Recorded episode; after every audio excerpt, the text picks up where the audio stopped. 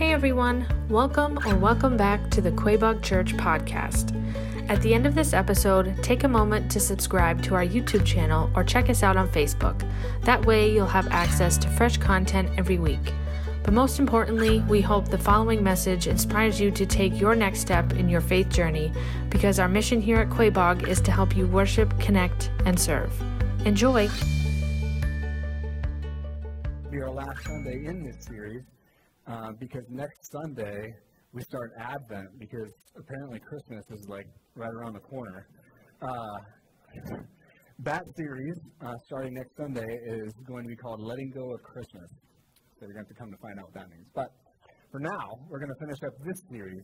And during this series, the, the thrust of it has been trying to help us to understand what church actually is, right? Like, not what it, it, it, has become, perhaps, or not what wounded you, or not what opinions you have of the church, but like what is church supposed to be? That's what we're trying to do in this series. And one of the metaphors that Jesus used was the flock, that he was the good shepherd of the sheep, which, of course, if you're a follower of Christ, you're a part of that flock. And so we've tried to define some words as we've gone. The first was church, right? Because that's what we're trying to understand is what church is. Now, church is not just a place, it's not just an event. Church is a people. It has to start there. That's where Jesus started, was with people. And he said he was going to build people on the confession that Peter made that you are the Messiah, you are the Christ, you are, as the as John would say, the, John the Baptist would say, the Lamb of God who takes away the sins of the world. It would all be built on that premise, and then it would be built out on who Jesus is and what he taught. And so that's what church should look like. Now, the next week, we look at church membership. We look at what does it actually mean to be a member of a church. That is very, very important because we have to understand, myself included, that this isn't a spectator sport. Like this is something that Jesus expects us to be all in together with. Because as we usually say when we welcome people into membership, there's two things. One, when somebody's welcomed into official membership and they're like, yes, you can count on me. That's basically what they're saying. But really, though, it's saying we recognize this person as a follower of Christ, and so they're going to be on mission with us now, and we are taking spiritual responsibility for them. But then, more importantly, maybe, is that that person is saying, I'm taking responsibility for this church. So there's ownership, right? And there's submission to the church and its authority, myself included. I'm, I am under the authority of the church still. Even as a lead pastor, I'm still under the authority of the church. Like, we need to submit to one another out of reverence for Christ, Paul would say in Ephesians 5. So that right there is, I, I think, so core to what happens in a church, is that somebody needs you and you need somebody else. Then the next week, we looked at what a deacon is. We look at what a deacon is, and that's like your model servant in a church. That's an officially recognized person, man or woman in a church, that is us as a church saying, this person right here is what it looks like to follow Jesus. Like they are a lead servant in their life, the way they do ministry here, the way they are in town, where they are at work. Like this is a person you can look to as a model for Christianity. And they're people that are going to be a part of building teams and doing ministry, right? So that's a hugely important role, and it's an honor to serve in that role. And last Sunday we looked at uh, an elder. We looked at what does it mean to be a spiritual elder in a church. Again, a, re- recognized role. And these, this is a, it can be an intimidating role because the men that serve in this role here are going to be spiritually responsible for a local church. That's a heavy weight to bear because God says, unlike any other office or person in the church, elders, you're going to stand specifically accountable before me, and you're going to give an account for how you led the local church you were part of. Yikes. So the reason we're talking about these things is because, again, why do churches get sideways? Why is there so much toxicity in some churches? It's because they don't understand clearly what the church is. And then we talked big time about character of deacons and elders because the elders and deacons, the leaders of a church, need to have unassailable character. Like, not that they're perfect, but it says they need to be above reproach. So if we don't have godly leaders in place, we're going to have a toxic environment in our church. And what I love at our church, we have godly leaders that are in place. Like we have people that love this church and are all in for serving this church, and they're they're all in on raising up leaders. Because I have to say, I love raising up high quality leaders and watching what they do as they bring others with them. And then they identify other leaders that are high quality, passionate people, because that's what Jesus Christ did. He identified 12 guys that had a lot of potential. And they identified all the other disciples that followed him that had the potential to do what God was calling them to do. And he trained them up and he turned them loose. And it turned the whole world upside down. It's crazy. Just regular people, just like us. But identifying them is the job, one of the jobs of an elder, that, that spiritual oversight.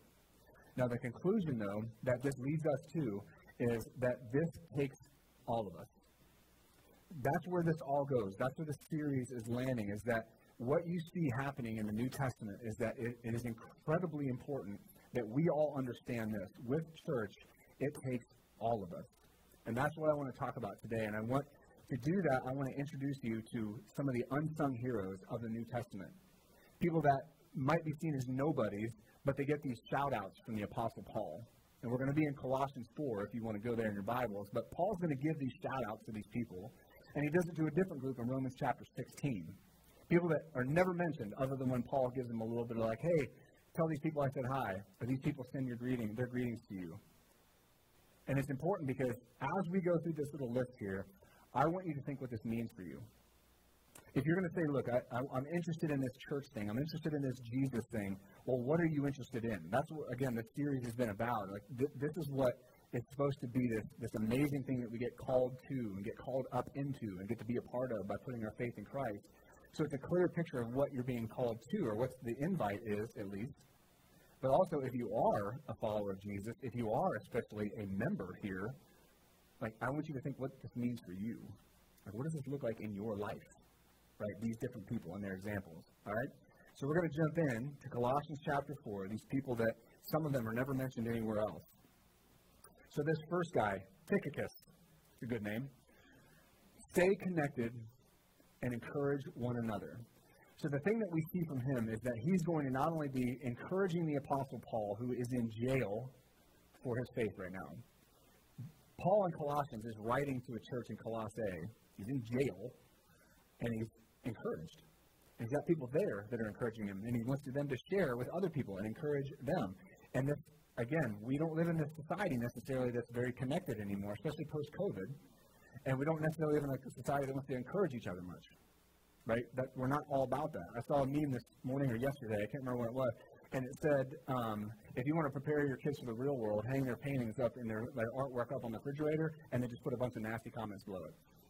Like, and they've done it to be funny, but it's just like, but that's like sad, right? That's for real. Like, and it's just like, hey, I'm gonna put this out there in the world, and you got a bunch of trolls that want to tear it down, right? So the church needs to be different. So here's what he says about Tychicus in verse seven of Cult four. He said, Tychicus, our dearly loved brother, faithful minister, and fellow servant in the Lord will help you, or he will tell you about all the news about me. I have sent him to you for this very purpose, so that you may know how we are, and so that he may encourage your hearts. Again, there's so much like, hate and division and cynicism and isolation. Let's be different. Like, let's be different. Let's partner with people. Let's stay connected with people, and then be there to find ways to encourage people. That's a role that this guy played in the Apostle Paul's life. So again, Tychicus, what do we learn from him? Stay connected and encourage one another. That's a huge component of what church is supposed to be like. Now, why should we each individually think about that? Because it takes all of us. If you're a follower of Jesus, it takes all of us. Not somebody else, all of us. Like that's the power where the Holy Spirit works through is when people, just regular people, are just trying to find ways to do these kinds of things that we're going to talk about. So next, Paul gives a shout out to Onesimus. I love this guy's story. So Onesimus, the gospel turns useless into useful. So if you don't know this guy's story, this is like this is kind of like the center of what Christianity does to slavery. So Paul writes a letter to Philemon, who's a slave owner.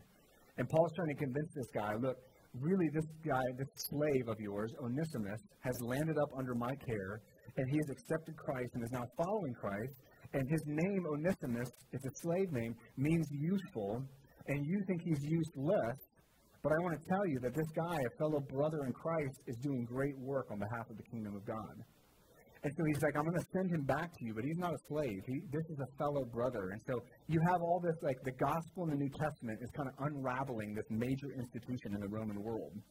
Because they're like, what's a sin? Well, being a slave stealer, being a man stealer, is what it's called, is a sin. So how are you going to have slavery if you're not stealing people, right? And so there's like the gospel equalizes. The gospel raises up, and it turns what this owner thought Onesimus was useless. And Paul says, no, no, no, he's useful. So much so that he says to him, he's a dearly loved brother. He's not a slave, he's a dearly loved brother. He's one of you. No longer a runaway slave, no longer condemned by his past. And I wonder, what would that look like in the community of Jesus? To say, we're not going to allow people to be condemned by where they were in life, what they used to be. They see themselves as useless, as worn out, as beat up, nothing to offer. No, no, no, that's not the gospel. That's not the community of Christ. That's not what you see right here. And so he's calling him out specifically, and I love his story because Jesus actually, like, he absolutely changes everything about us. And when you live in a redeemed community, you get to see people like this find a new way forward. So Onesimus, the gospel, turns useless into useful. Now, how are we going to create that in kind of environment? It takes all of us. It takes all of us to create an environment where somebody like that is not going to be defined as something as big as being a slave of all things. Now, you're a redeemed brother now, you're useful for the kingdom of God. Then he goes on to Aristarchus. What do we learn from Aristarchus? Suffer with one another. He says of Aristarchus, Aristarchus, my fellow prisoner, sends you greetings. He sends you greetings, my fellow prisoner. I'm in jail right now, and yet this guy Aristarchus is helping you. This is a companion on Paul's missionary journeys. So he would have been out there getting beat up with Paul. He would have been out there stranded on ships. He would have been out there without food, without shelter, without warm clothing. Like this is the guy that was out there doing it with Paul, man. He was getting it done, and now he's in jail. But he's encouraging him there so he's mourning with Paul in that, he's celebrating with Paul whenever Paul's celebrating. But I wonder, what would it look like if we did that in the community of Jesus? If we learn this lesson from Aristarchus that we need to suffer with one another. Like, we just had a person lose a spouse. We just had a family lose a mom, right? Lose a grandmother. Like, will we suffer with them? Will we all do that collectively if we know her? Will we, you know, will we come alongside for the funeral? Like, will we be there in the weeks afterward? That's suffering with one another. And that's sacrificial. That's giving up some of our time to suffer with one another. And it's a great example. And how does that get done? It takes all of us. It takes all of us. Not just a couple to reach out, like, oh, somebody else will do that. I'm sure I don't want to bother them. No. Bother them. Tell me you're praying for them. Tell me you love them. Because that's what the community of Jesus does, and it takes all of us. Then he moves on to Mark. Mark, much like many characters in the New Testament, but especially Onesimus. Mark, uh, we learn from Mark, the church is a redemptive community.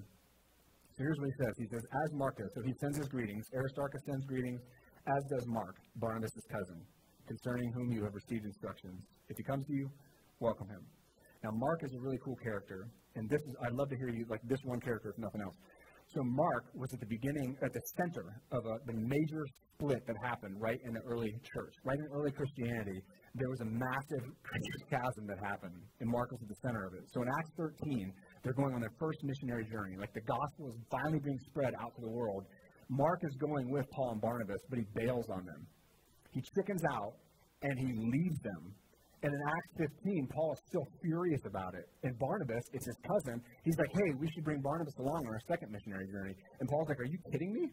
I'm not going to take that dude. He totally deserted us when we needed him most. He just left the mission. I'm not going to take him. So Bar- Paul and Barnabas get in such a sharp disagreement that they just split up. And they go their separate ways. And it's like, yikes. That's early Christianity. Struggling with people, right? People are messy. People say and do things that are dumb and hurtful, or they don't realize what they're saying, and it just hurts you. And it's like, so we have all these things, but they work it out. And we don't see the details of how all this happened, but here's Mark's story. So that's happened, that happens in Acts 13. Acts 15, they split. But now here's Paul, clearly restored, because Mark is with him, and he says he's sending these greetings from Mark. Mark's here with me, on mission with me, restored with me. And we see that in the book of First Peter. So Peter, one of Jesus' best friends, he says, Hey, Mark's here with me. So he's been restored to Peter. And history holds that Mark wrote the Gospel of Mark with the help of Peter. So here's this guy now. He's at the epicenter of the first major split of the church. But now this redemptive community of Jesus has restored him. And now all of a sudden, he's not just defined by the mistakes that he made, by the failure that he was. Now he's defined by what Jesus Christ is doing in his life and by the other believers that came along to nurture him in that journey. Right? So not only again is he restored, but look what God is doing as the story unfolds in the New Testament. And so I love his I love his story so much because he has an embarrassing story. In his gospel, he's the only one that mentions that he, he doesn't mention himself by name, but he is probably the one that gets, when Jesus is arrested, all of his clothes get stripped off because he's fighting to get away, and all of his clothes get stripped off because he's wearing basically a nightgown and it says in Mark that he runs away naked. How embarrassing is that? Like, I don't know, did Peter be like, hey, you should include that story, Mark? That was funny. I don't know. But it's like he's a failure and an embarrassment, a coward. And yet, God restored him. And yet, the redemptive community of Jesus restored him.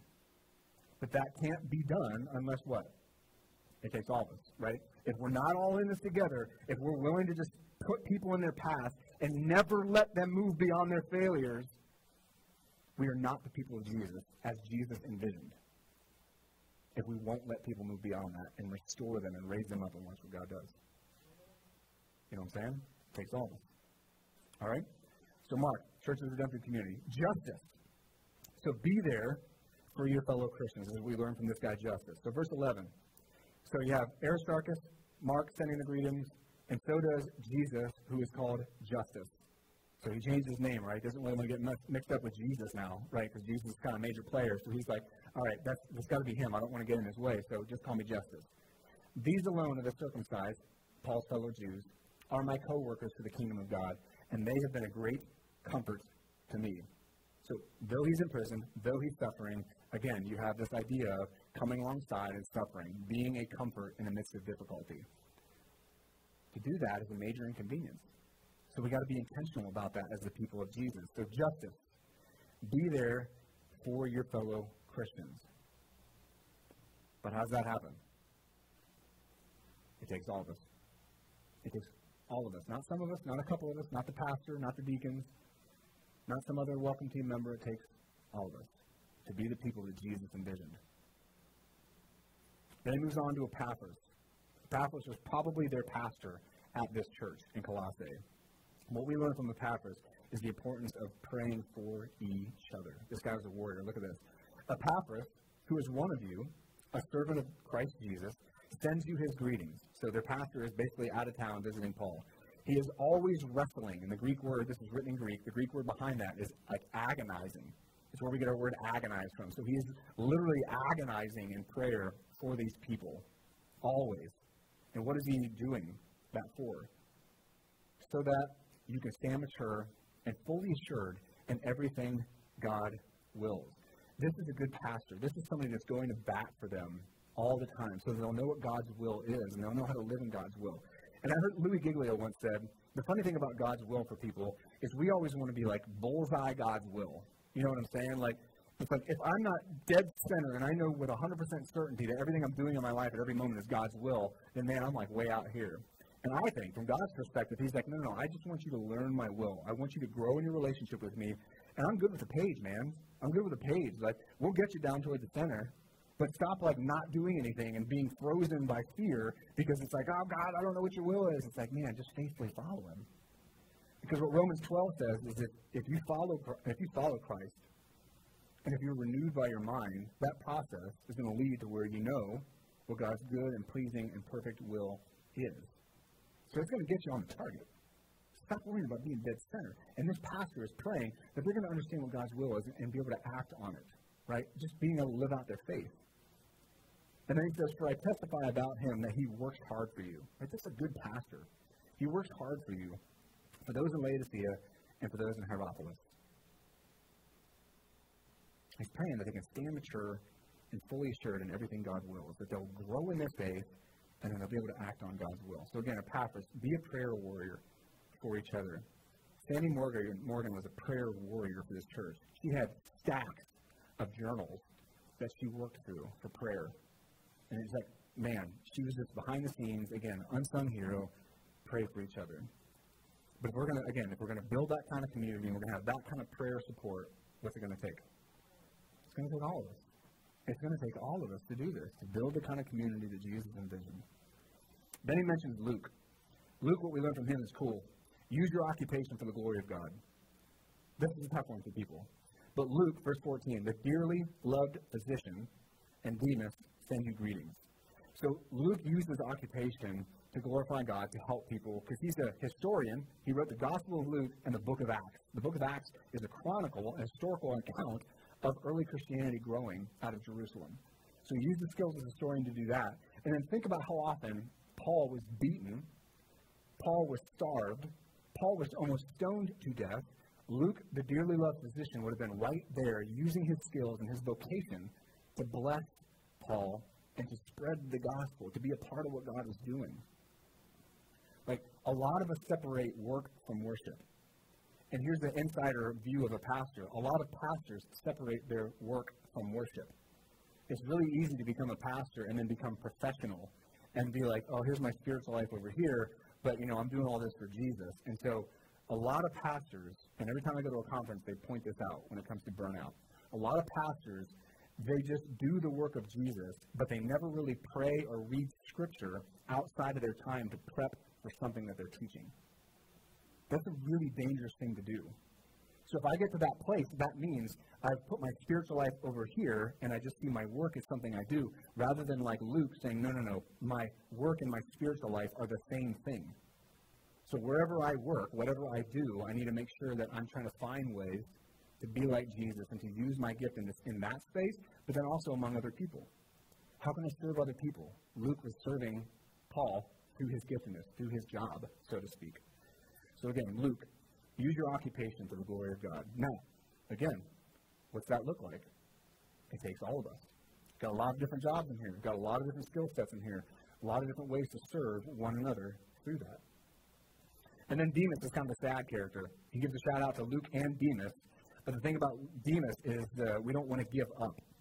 So here's what happens to Demas. In 2 Timothy chapter 4, Paul, writing to a young protege, Timothy, a young pastor, and he says this to Timothy Make every effort to come see me soon, because Demas has deserted me, since he loved this present world and has gone to Thessalonica.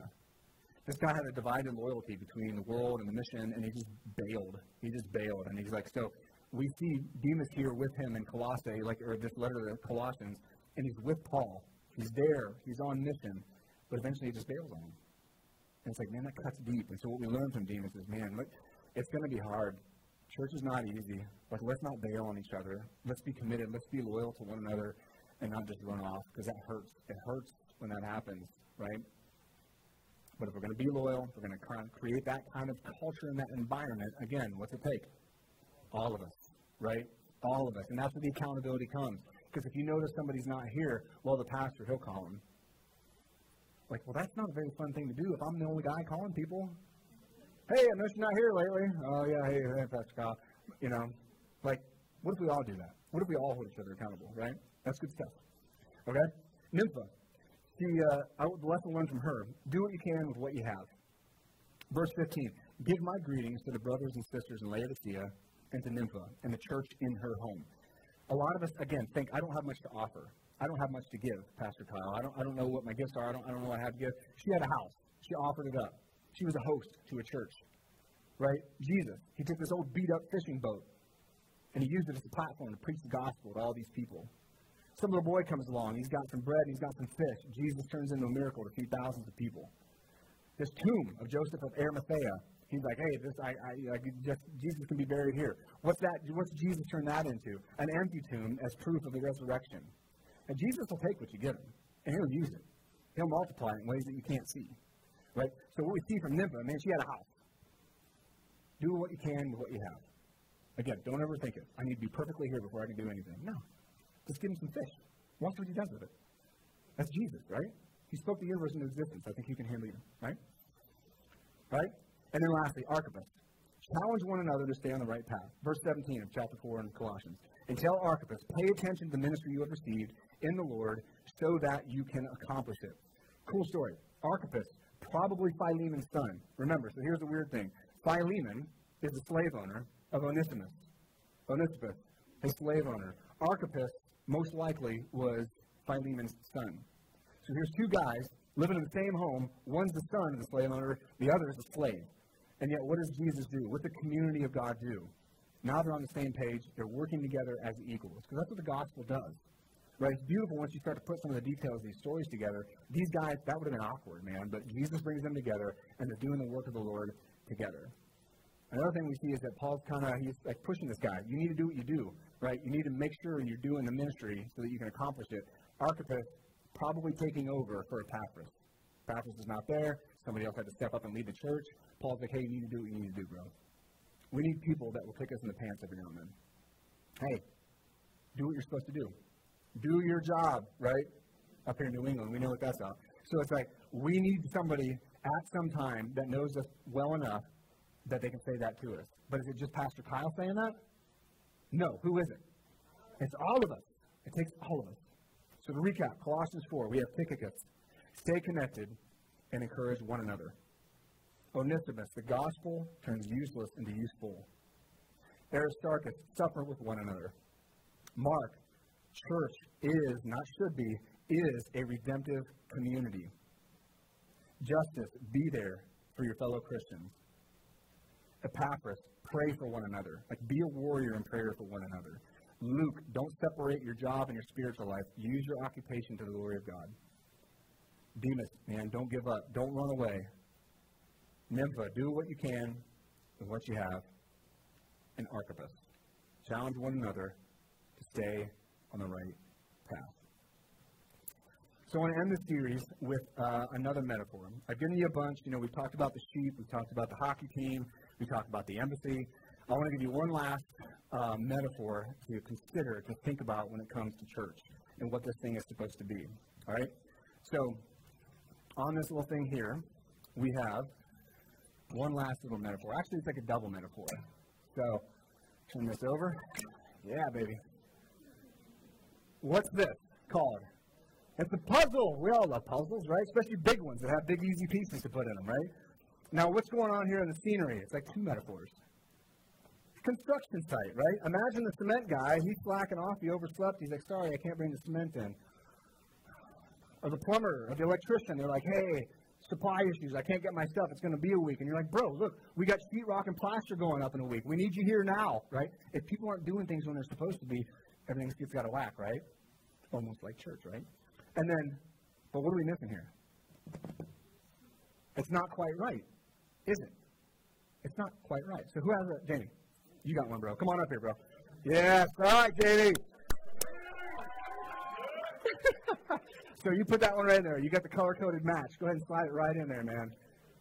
Oh, you've put puzzles together before, haven't you? Thank you, sir. Well played. All right. So who has their other puzzle piece? I don't even know. Hans, come on down. It feels like the price is right, man. What's that? All right? Because it's not quite right, is it? We're still missing something, aren't we? But Hans. Hans got the answer. Wait, no, the other way. There we go. Here, we'll suffer together. Bam. There you go. Thank you very much, sir. Appreciate you. All right? Now, now it's complete. Right? That's a lot like church, isn't it? Because how many of us does it take? It takes all of us, doesn't it? All right? Here's your last metaphor. So, Jesus, we thank you so much for the church. We thank you so much. It's messy, we know, but it's beautiful, it's powerful, changes everything, Lord. Um, it's about eternity, it's about forever, about this life, Lord. And I just pray that uh, as a community here, we would see the valuable part that we play, all of us, Lord. If we call you Lord and Savior, Lord, if we are a member here, especially, Lord, that's like, that means something that means something, Lord. Help us to understand that, to own that, to take that seriously, Lord, and just I pray that you protect us as we try to become more like you in a community that looks more like what you intended, what you envisioned, what you're calling us up into. God, would you help us to do that? Because that's like the kind of stuff that only you can do, Lord. And I just pray, just like Nympha, Lord, we, we would give what we got. We would give what we got and just watch you do amazing things with it, Lord. We'd be baptizing people. We'd be lighting candles. We'd be celebrating eternity with people, Lord. And I pray that in your name, Jesus. And his church said, Amen. All right. God bless you guys. I love you. Once again, thanks for listening. If you enjoyed today's message, we'd love for you to subscribe to the podcast so you get notified of new content every week. Remember, we want to help you worship, connect, and serve. So if you live in the central Massachusetts area, we would love for you to engage with us on Sundays. For more information, service times, and details about our children's and youth ministries, visit us at quaboagchurch.org. Have a blessed week.